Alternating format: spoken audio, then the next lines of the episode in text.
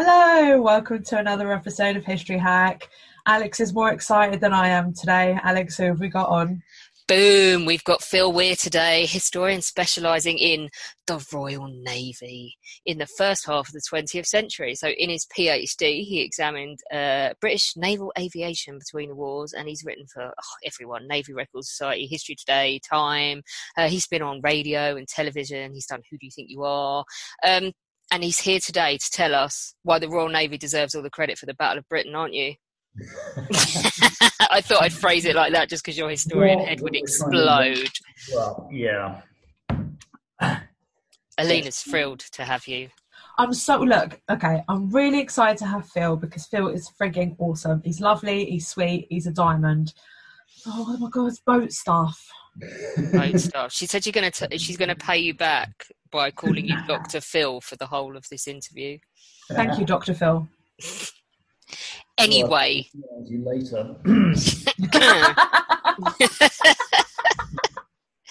Let's get to the point. Uh, Phil, frame the Battle of Britain for us. Where does it sit in the grander scheme of things by the time it happens in 1940? Well, I mean, inevitably, um, by the time you get to the, the middle of 1940, the Second World War's starting to, to get really pretty big. Um, you've got Italy declaring war in uh, June 10th. So you've got a complete new theatre of operations opening up in the Mediterranean.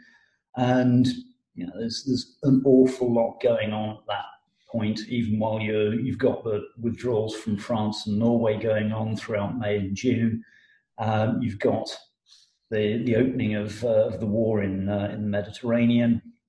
And you know, there's just a hell of a lot going on at the same time as um, what we think of the Battle of Britain. So yeah, it's it's extremely sort of big and complicated, and the the war at that point is not just about what's going on in the skies over um, southern England and the Channel, uh, and in those few uh, few months of the summer. So now the Battle of Britain starts on the 10th of July, officially. But tell us about what happens in terms of the war at sea the week before. Well, the war, the week before the, the Battle of Britain formally starts, um, and it's a fairly arbitrary date anyway, but um, it's in many respects one of the biggest weeks in naval warfare of the, the entire war. I mean, you end up starting out on uh, give or take around the 3rd of July with the and people kind of forget this because it's a little bit on the controversial side. The, the basically wiping out and capturing of most of the French navy um, in the course of a single day in operations Grasp and Catapult. The massive effort by the Royal Navy to, to capture um, and literally, they, they send sailors aboard um, the, the ships that are in British ports, um, you know, armed with guns, saying, Hi, we're taking your ship. Um, they point battleship guns at, uh, at another French squadron in, uh, in Alexandria uh, and sort of suggest, if, you know, please don't go anywhere and start demilitarizing. Uh, and of course, you know, rather fatally, the, uh, there is the big clash at uh, uh, at Mers Kabir, where one of the most significant French naval squadrons is sunk. Um, but I mean, you know, pretty much after, not terribly far after that, the uh, the first happy time of the Battle of the Atlantic really starts opening. You get the first U-boats uh, arriving in French bases. I mean, it, it really is. France basically you know, surrenders on the 22nd of June, and by the 5th of July, I think it is, the first of the U-boats are starting to arrive at Lorient, um, led by uh, the U-30 of uh, commanded by Fritz Julius Lemp, who uh, famously sank the liner Athenia on the first day.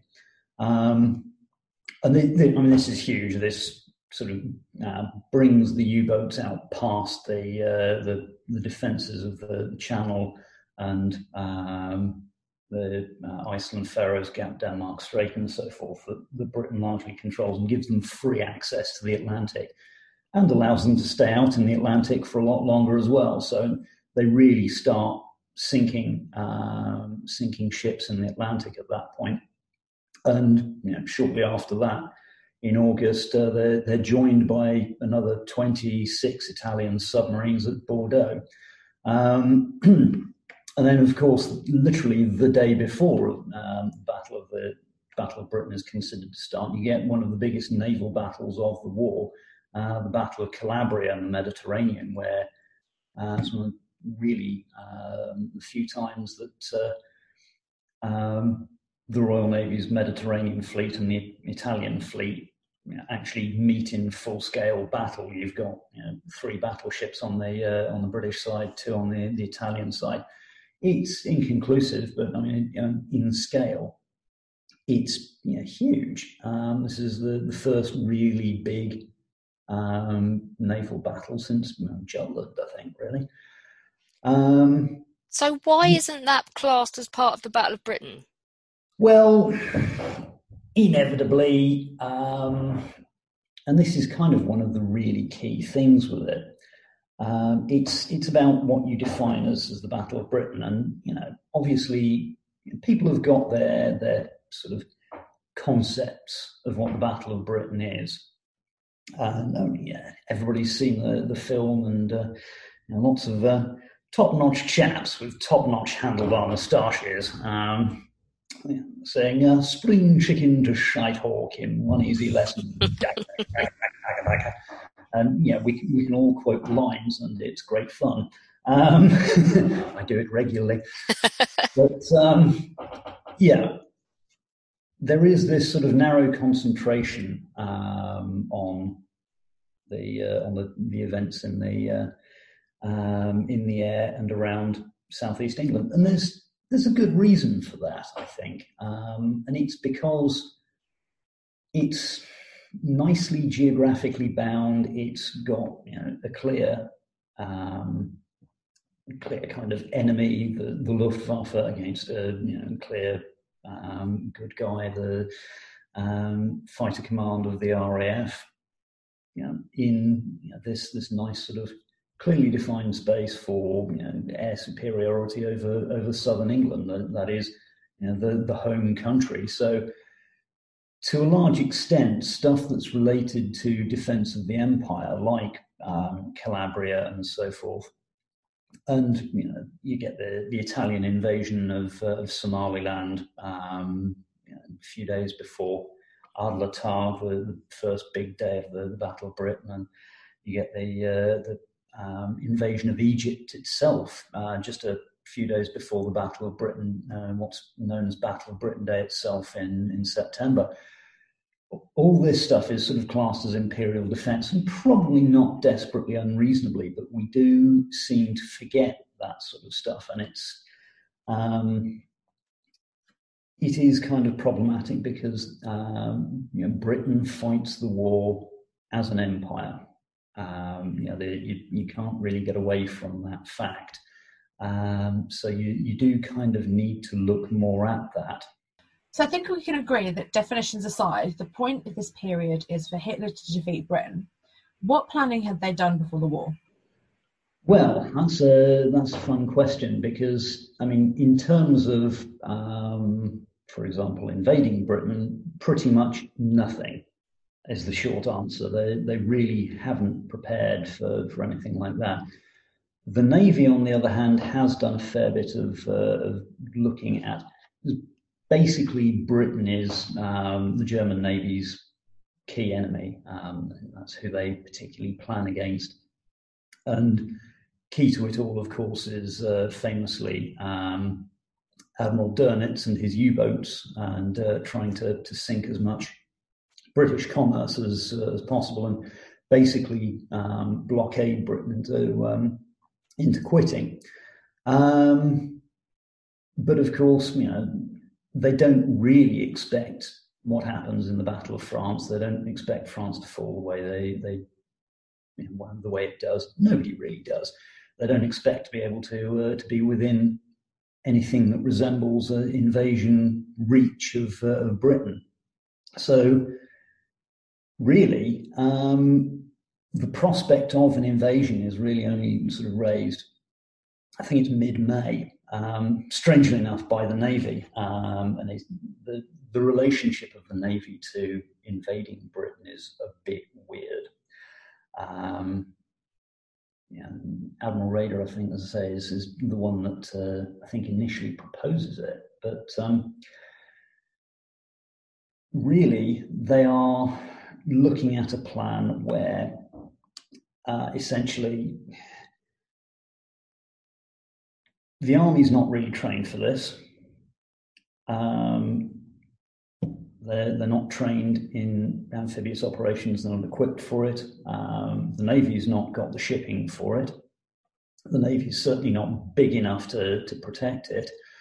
Um, which really leaves you with the, the Luftwaffe, which similarly isn't really trained in sinking ships. It's not really trained in strategic bombing. Um, which might be your other option if you were, were the sort of uh, bomber baron uh, mindset. You just you know, try and bomb Britain's cities until they um, you know, burn to the ground and uh, um, and the and the country capitulates. But um, you know, the, Luftwaffe is not set up for that. It is predominantly there as a as a support system for the army. So what do you do? Um, well, so the the, the, uh, German Navy sort of proposes a, an, an, invasion, and um, key to that is well, you know, how do we get rid of the the Royal Navy and the RAF? Well, up steps Goering, um, up steps the Luftwaffe and says, right, we will smash the RAF and uh, gain air superiority over, over southern England, and, uh, the, the, Navy can just bring across the barges quite happily, and we'll see off the, the Royal Navy as well. Um, and uh, it seems largely at that point that the, the, German Navy, the Kriegsmarine, basically just sort of says, well, thanks, good luck with that. and, uh, and continues off really with its, uh, its own campaign in the Atlantic. So, yeah, it's it's really down to uh, um, at this point in terms of the the invasion plan, um, Operation Sea Lions, it's famously called. It's down to um, the Luftwaffe to be the service that actually goes ahead and prepares the ground and gets everything you know, ready and mostly defeats Britain. So uh, the army's got a relatively uh, reasonable time of it because you know they're, they're otherwise not equipped for a, a full-on D-Day style landing. They're just not. 10th of July, it officially starts. What is the Royal Navy's direct contribution to the Battle of Britain? Well, um, most immediately, you've got two fighter squadrons, um, 804 and 808 uh, naval air squadrons based at uh, Hatston and Wick in Scotland. Uh, they're flying the very latest in uh, naval fighters. The 808 is, has just equipped itself with the, the new Fairey Fulmar, um, which is a two-seater aircraft, but you know, powered by the same Merlin engine as the, the Spitfires and Hurricanes, and um, it's got the uh, the same um, eight Browning machine guns in the wings, although a lot more ammunition to them. And then um, you've got uh, possibly some chance of a, Fulmar of getting somewhere near uh, Tom Hardy's famous uh, uh massive you know, Russian bullets that you get in the, the Dunkirk film. You've also got, as a 804 Naval Air Squadron, um, which is re-equipping with the, the, first US fighter um, that's uh, that's been bought by Britain. Well, actually, technically speaking, the uh, these have been bought by France before France fell, but the uh, the, the, purchase was uh, immediately transferred to Britain. and uh, and these are a fun little aircraft um, that uh, the Britain calls the Grumman Martlet first of them arrives on July the 27th, and they, they slowly re-equip out until sort of mid-September. Um, and the martlets, if you really wanted to, uh, to, to stir up a little trouble, it's you know, quite good fun. You could sit there and suggest um, in some respects, the, the Martlet is possibly the best fighter um, in service during the battle uh, because it's it's got the same sort of performance as a Hurricane, same sort of speed, same sort of maneuverability, but um, because it's American, it comes with a big 50 caliber machine guns and can cause an awful lot more damage. So it's got a hell of a lot more firepower, and because it's carrier aircraft, it's got an awful lot more range as well. So, I mean, if you ever wanted to uh, to start a minor fight, you, you could sort of start suggesting that, uh, that, the Royal Navy actually has the best fighter in the in the battle. But on the other hand, you'd have to accept the fact that really they're only fully sort of up and uh, up and running on it by the end of September, um, which is really the end of the battle. Um, and of course, they're stuck up in Scotland their main duty um, is protecting the, the Great Fleet base at Scapa Flow, um, and therefore they don't really sort of meet up with uh, any enemy aircraft. Um, indeed, I think the first time a, a Martlet shoots down a, a, German aircraft is Christmas Day 1940. That's um, it, it's sort of that removed from the action, but they're they are there. They are counted as being um, part of the um, part of fighter command. So they were technically acting under fighter command um, because of the, the, the, integrated nature of, uh, of, Britain's air defence at the time. Uh, they're, they're, effectively operating under fighter command's orders, and they are obviously, by being there, releasing um, two RAF squadrons for, for duty elsewhere, um, which obviously has considerable use. Beyond that, uh, you've got 23 uh, other fighter pilots spread throughout squadrons in the uh, in RAF Fighter Command. Um, famous legless ace Douglas Bader, uh, who's commanding 242 Squadron in the battle, uh, has uh, two of them. One of them, um, Sub Lieutenant Richard Dicky Cork, is actually his you know, Bader's wingman um, terrific fighter pilot that ends the war. Well, when I say ends the war, ends his life. Sadly, he uh, he was killed in an accident in Trincomalee in 1944. But by the time of his death, he is um, one of the, top aces in the Royal Navy uh, in the war. Um, some something like 16 uh, aircraft destroyed at that point and obviously he becomes an ace during the, the, Battle of Britain for the first time, and then actually um, manages, I think, five kills in a day, uh, protecting the, the Malta convoy, uh, the famous pedestal convoy in uh, in 1942. So, you know, hell of a pilot. Um, and you know, these guys, obviously, you know, not all of them are quite as successful as uh, as Dicky Cork, but uh, yeah, they they do step in, contribute and, uh, and, and shoot down aircraft, and you know, some of them are lost. I think there's about half a dozen of them um, are lost during the battle. But they they integrate into their their squadrons and, uh, and sort of you know, still wearing their naval uniforms and gently uh, getting ribbed by their RAF colleagues and you know, politely ribbing them back. Uh, Always polite. always, always. I think think one of them painted um, the, uh, the flag signal, uh, Nelson's famous famous flag signal. England expects uh, every man to do his duty on uh, on the um, uh, on the fuselage of his of his Hurricane. Nice touch for him. Um, but yes, uh, there was a, obviously a, a, little gentle ribbing going on here and there. Um, and it's not just in the air as well. You've uh, remarkably enough got uh, um, guys on the ground um, because the, the, Royal Navy in the interwar period sets up a an organisation called the uh, the Mobile Naval Base Defence Organisation. It's basically a, um, a kind of a, a, naval base in a box sort of thing that uh, you've got um, um, assorted you know, bits and pieces to set up a, a a forward naval base um, in a in a port or island um, that's far from home, kind of thing. Um, part of which, of course, is a, a group of anti-aircraft guns manned by Royal Marines. And of course, you know, mid of uh, middle of the Battle of Britain, what do they do? Well, they they unpack these guys and uh, um, set up uh, a bunch of them around, I think it's Dover and um, uh, Folkestone.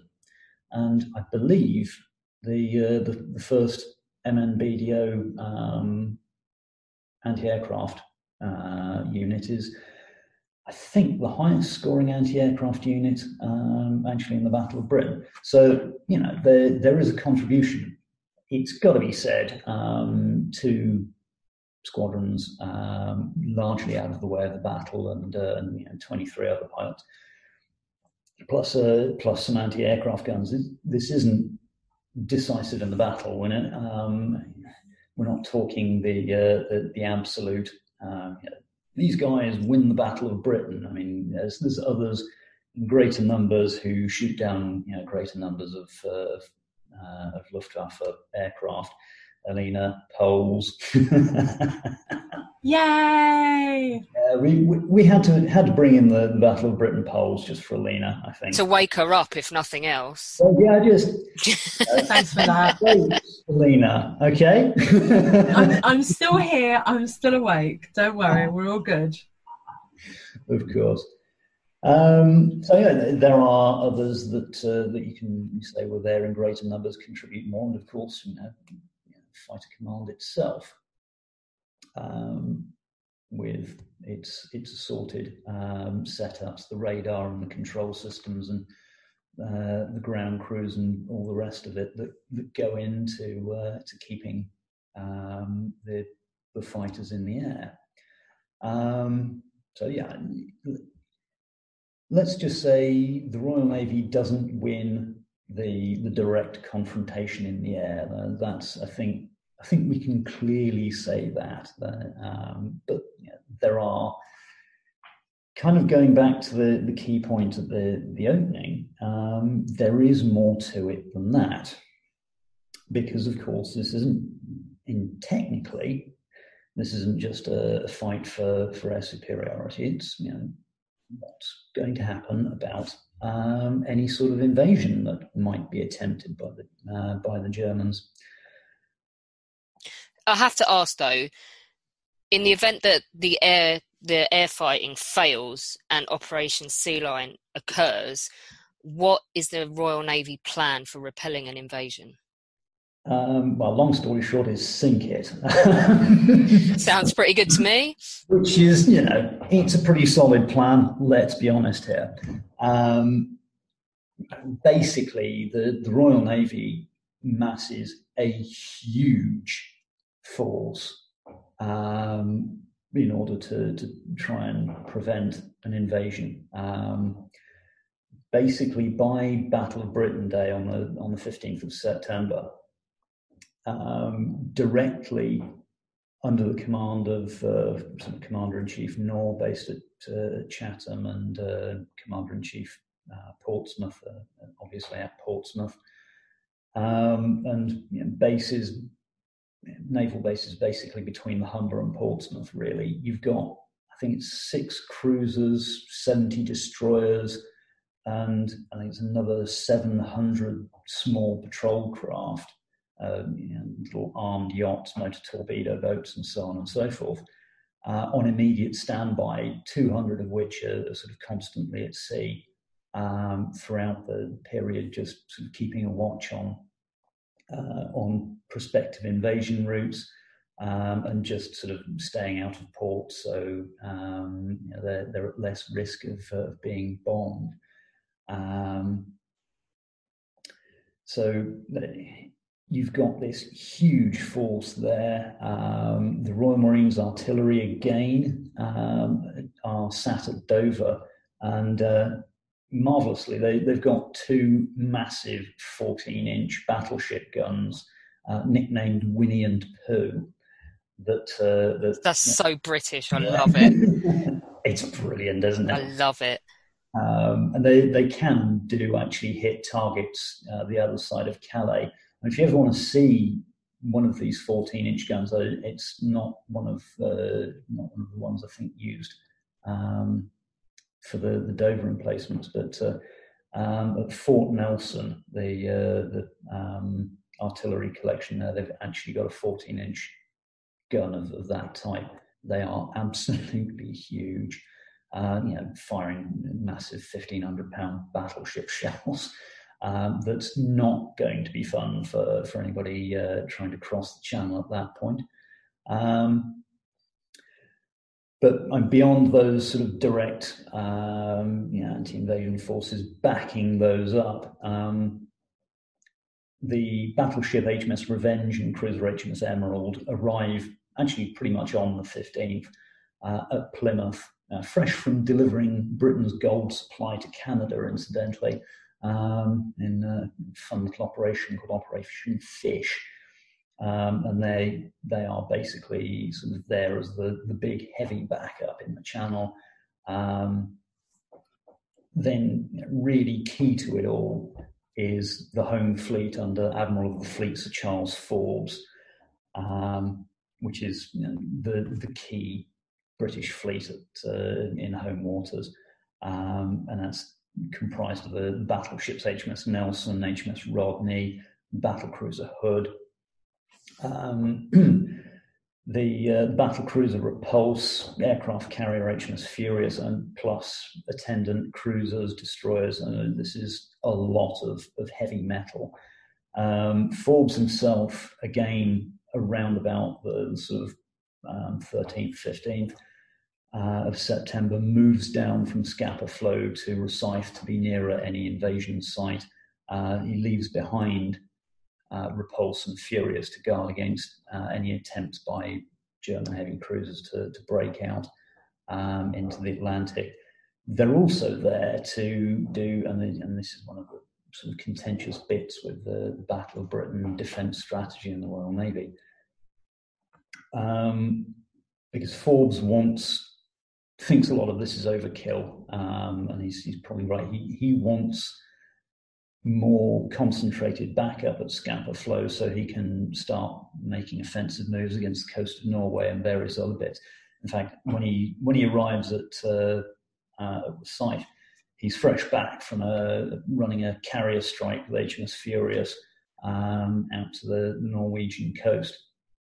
And this sort of thing, Furious and Repulse um, continue to do uh, a couple of times, again during the battle um, just to, uh, to, to keep you know, German shipping on its toes um, off the Norwegian coast and, and keep uh, keep the Germans off balance a bit.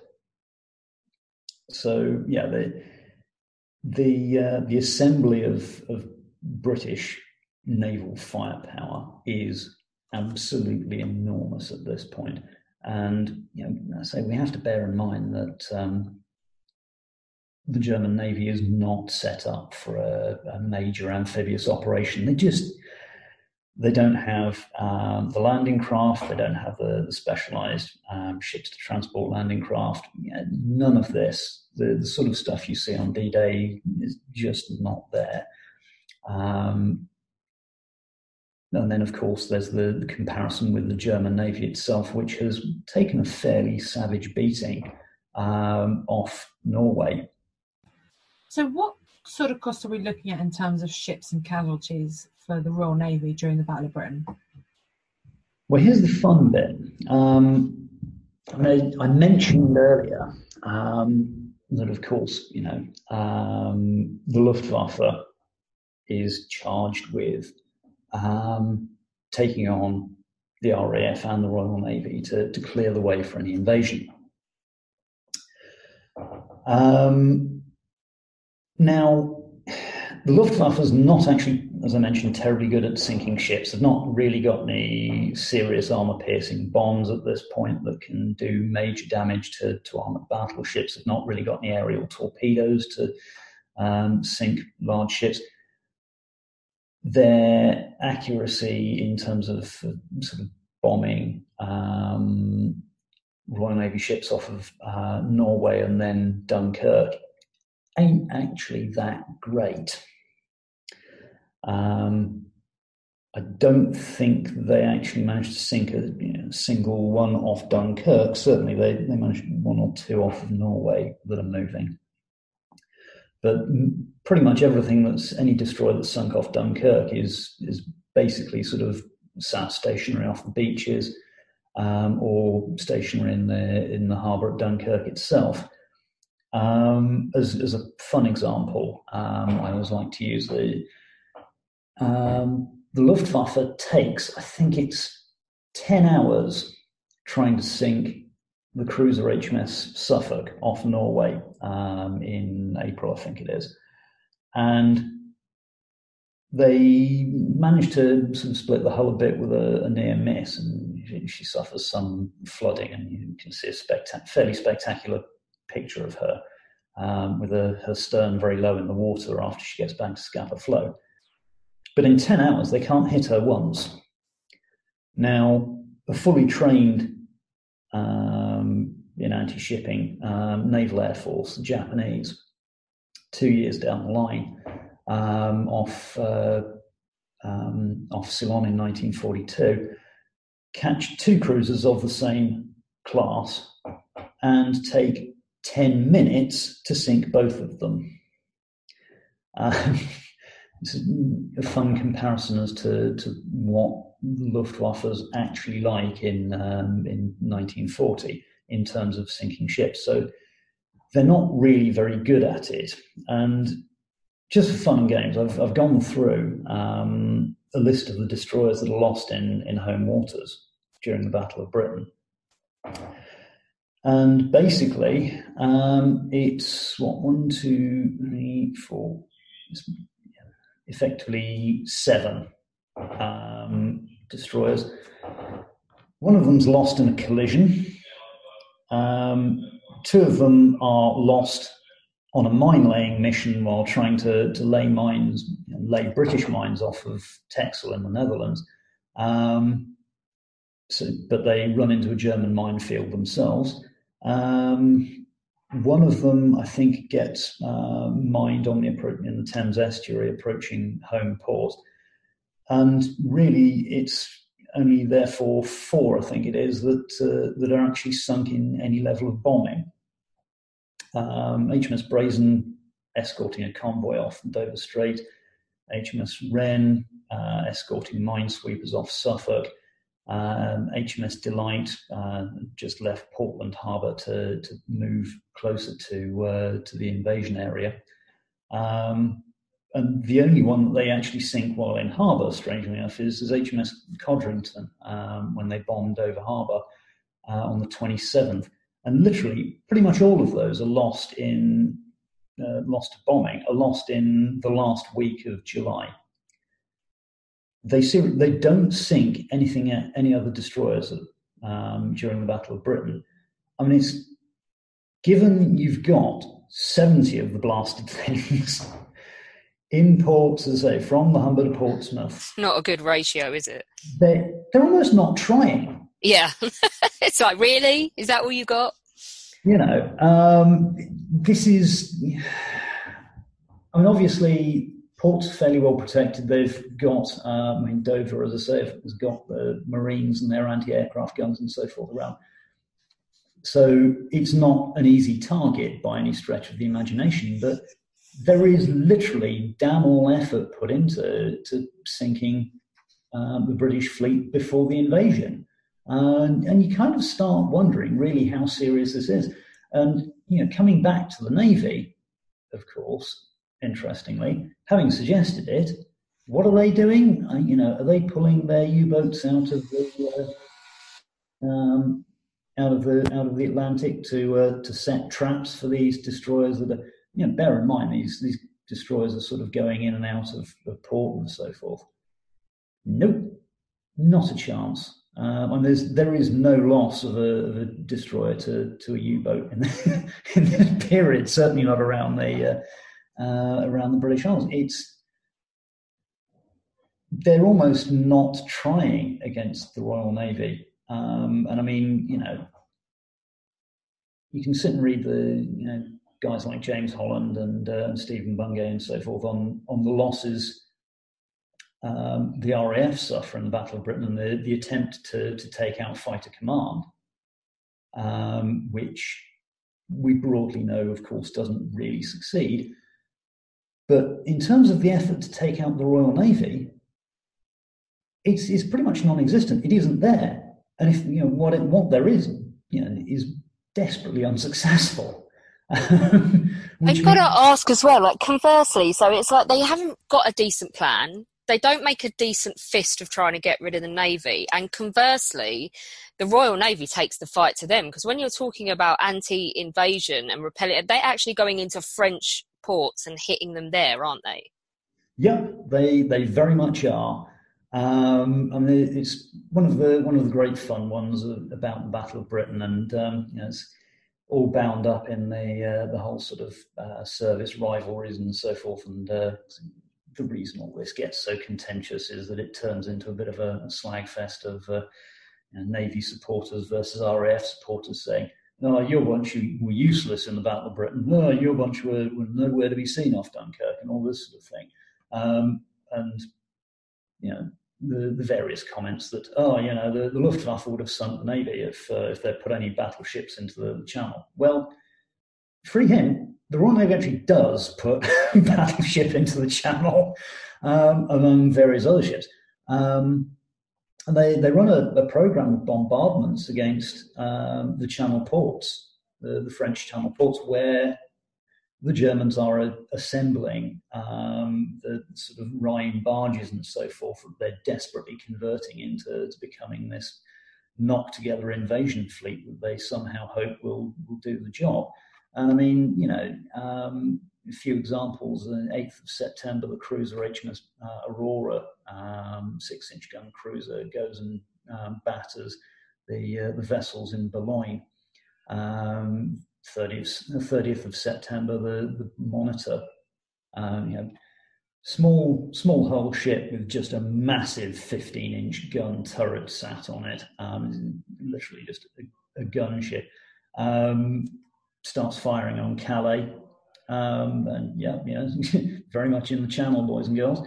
Uh, and then in October, the you know, Revenge I mentioned earlier, um, along with a, a, group of destroyers, goes in and uh, and batters Cherbourg um, and all the, uh, the, barges in there in concert with uh, with RAF Bomber Command. So, you know, um, the Navy is actually you know, pretty active and taking the offensive, as I say, as you say, in uh, uh, in the Channel itself and, and elsewhere.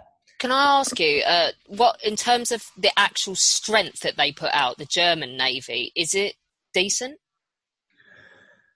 Um, no.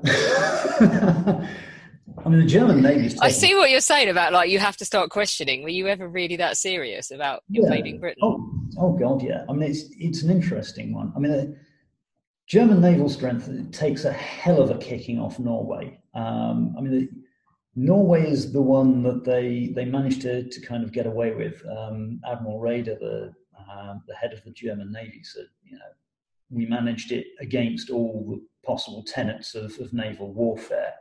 Um, you know, the, this was against all the rules. I mean, they do stuff like load troops onto onto warship decks and so forth, and, and sail them into Norwegian ports. It's the the one sort of big amphibious operation, but it costs them dear God, does it cost them it? I mean, it, mm. it costs them 50% of their destroyer uh, strength. The, the, entire destroyer strength of the German Navy is, is, is 20, and by the end of the Norway campaign, it's down to 10. Um, wow. Three cruisers and the two battleships, Scharnhorst and Gneisenau, that they've got. Um, basically, both of them get torpedoed. One of them sinking the carrier HMS Glorious. Uh, one of the destroyers puts a torpedo in Scharnhorst. Um, and trying to get back, um, her sister ship Gneisenau gets torpedoed by a submarine HMS Clyde, uh, which damn near blows the bow off. Um, you, you, should see pictures of it. It's, it's spectacular. The, the hole is just. You're going to have to send me those. I want to see. Oh, yeah. Um, and neither of them sail again that year. They're, neither of them are capable of sailing until 1941. So throughout this this entire period, Germany's got two heavy cruisers, the Admiral Scheer and the Admiral Hipper, um, three light cruisers that also double up as mine layers, ten destroyers. I mean, if you, are trying to protect an invasion fleet, fleet against the Royal Navy, I mean, hell, Admiral Drax at the Nore has got um, at, you know, at Chatham has got more under his command than the entire German navy before Charles Forbes ever gets anywhere near with the home fleet. I mean, it's it's, it's one of those where you kind of got to be joking. Um, the the key plan, incidentally, for the the big German surface ships, uh, Scheer and Hipper, is not for them to protect the invasion, um, because that's just going to be suicide. It's for them to try and make a breakout into the Atlantic to try and get at British shipping um, and try to distract the home fleet that way. Um, but of course, uh, as I think I mentioned, they, uh, Forbes left uh, Repulse and Furious up there just to, to deal with any uh, any such eventuality. And frankly, you know, Repulse was cheerfully capable of dealing with uh, with the pair of them without really too much hassle. Um, battle cruiser against a heavy cruiser is just not even close to being funny at that point. So yeah, the the German navy is in not a terribly good position, and as I say, they they're not putting any great level of effort into to whittling down um, their their prospective Royal Navy opponents. Um, there's a there's a fun German assessment in uh, back in '44 um, where they the German Naval Command sat back and, and looked at uh, at Operation Sea Lions and preliminary work and preparations proceeded, the uh, exceptional difficulties became more and more obvious. Yeah, no kidding, boys and girls. Uh, lack of superiority at sea was supposed to be compensated for by air superiority, but it was never even possible to destroy enemy sea superiority by means of our own air superiority. The enemy's fleet and other means of defence had to be considered a decisive factor. I mean, all right, this is the Navy. Um, the, the, Luftwaffe would probably have come up with a slightly different uh, different assessment, but it's it's worth noting um, the German Navy really didn't want a bar of this and didn't really think that they could seriously pull it off. Phil, we joked at the beginning about giving the Royal Navy the credit for the Battle of Britain.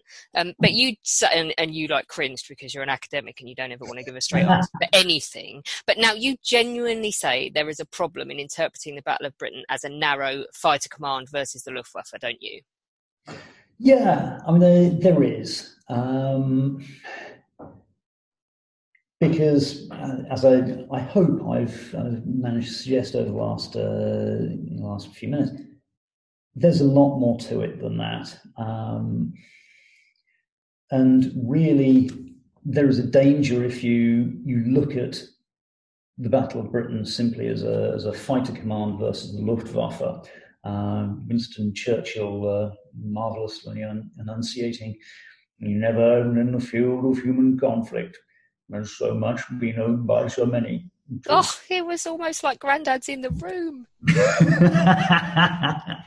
I'm just going to call him that now after all that abuse on Twitter. He's just granddad now. Absolutely. It is the way forward.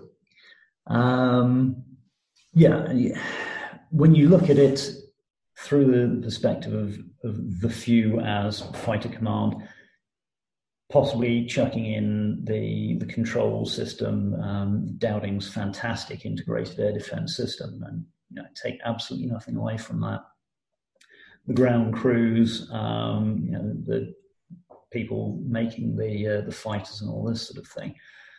Um, even then, you're still missing out on a hell of a lot, and there's a degree to which um, you're even kind of the if you're an RAF um, partisan, you're even doing down to a degree the the contributions of the RAF because uh, bomber command, of course, is you know, as I say, um, some, frequently in coordination with the Navy, uh, bombing the uh, the, uh, the French ports and the, the invasion shipping there. Um, there's famous uh, raid that uh, Guy Gibson of Dambusters fame was supposed to go on the, um, to try and destroy the Dortmund Ems Canal, down which uh, a lot of these sort of Rhine barges were, were moving. So they, they tried to shut off the, the supply by bombing the canal. Um, tragic failure, uh, and Gibson was uh, I think most people count as fortunate to miss that, but you know because the the losses were, were fairly spectacular. But uh, yeah, you got Bomber Command doing this. You've got um, Coastal Command um, patrolling, uh, you know, pretty much 24 hours a day. They've they've got maritime patrol aircraft patrolling the channel, uh, looking out for invasion craft and obviously um, trying to to hit any um, small German craft that are that are interfering with British shipping and, and all this sort of thing, laying mines outside of, uh, of um, French, Dutch, and German ports to, to try and prevent any uh, any um, shipping leaving and so forth. Uh, and I mean, they they lose quite heavily. I think they lose about 150 something aircraft and, and 600 uh, 600 men mixed in with them, of course, are also yet more Royal Navy squadrons, the Fleet Air Arm, um, which also do a lot of the, the mine laying stuff, um, and they are, of course, uh, because they're they're capable of, of anti shipping strikes, um, going to be one of the, the key elements in in taking out any invasion directly, or at least attempting to. So you've got those guys involved as well, um, and there is an awful lot, and you know, even beyond that, um, you've got the preparations on land. I mean, uh, the the anti-invasion building um, construction preparations of all the defences and the, the, concrete pillboxes and so forth that you can still see remnants of around southern England. One of the biggest uh, construction programs ever initiated in, in this country.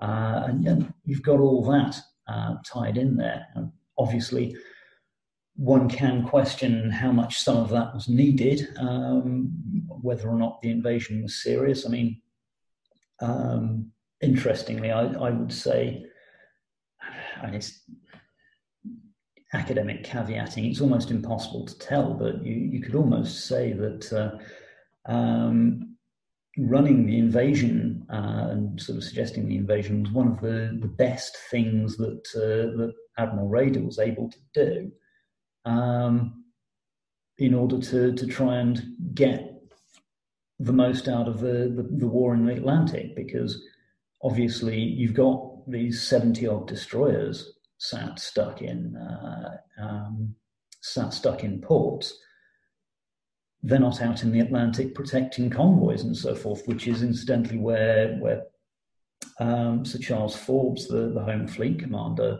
always reckoned they should be. Uh, as I say, he always felt it was the massive naval preparations were just overkill, um, and felt that the, the Navy's destroyers and cruisers would be better off employed elsewhere on the uh, on the convoy routes in the Atlantic and you know, helping him to to take the offensive uh, potentially up in Norway. But what the, the threat of invasion does is it ties down a huge amount of the Royal Navy, uh, whether by accident or by design. And one could argue that it leads to, to one of the, the more dangerous points in the, uh, the first U boat happy time.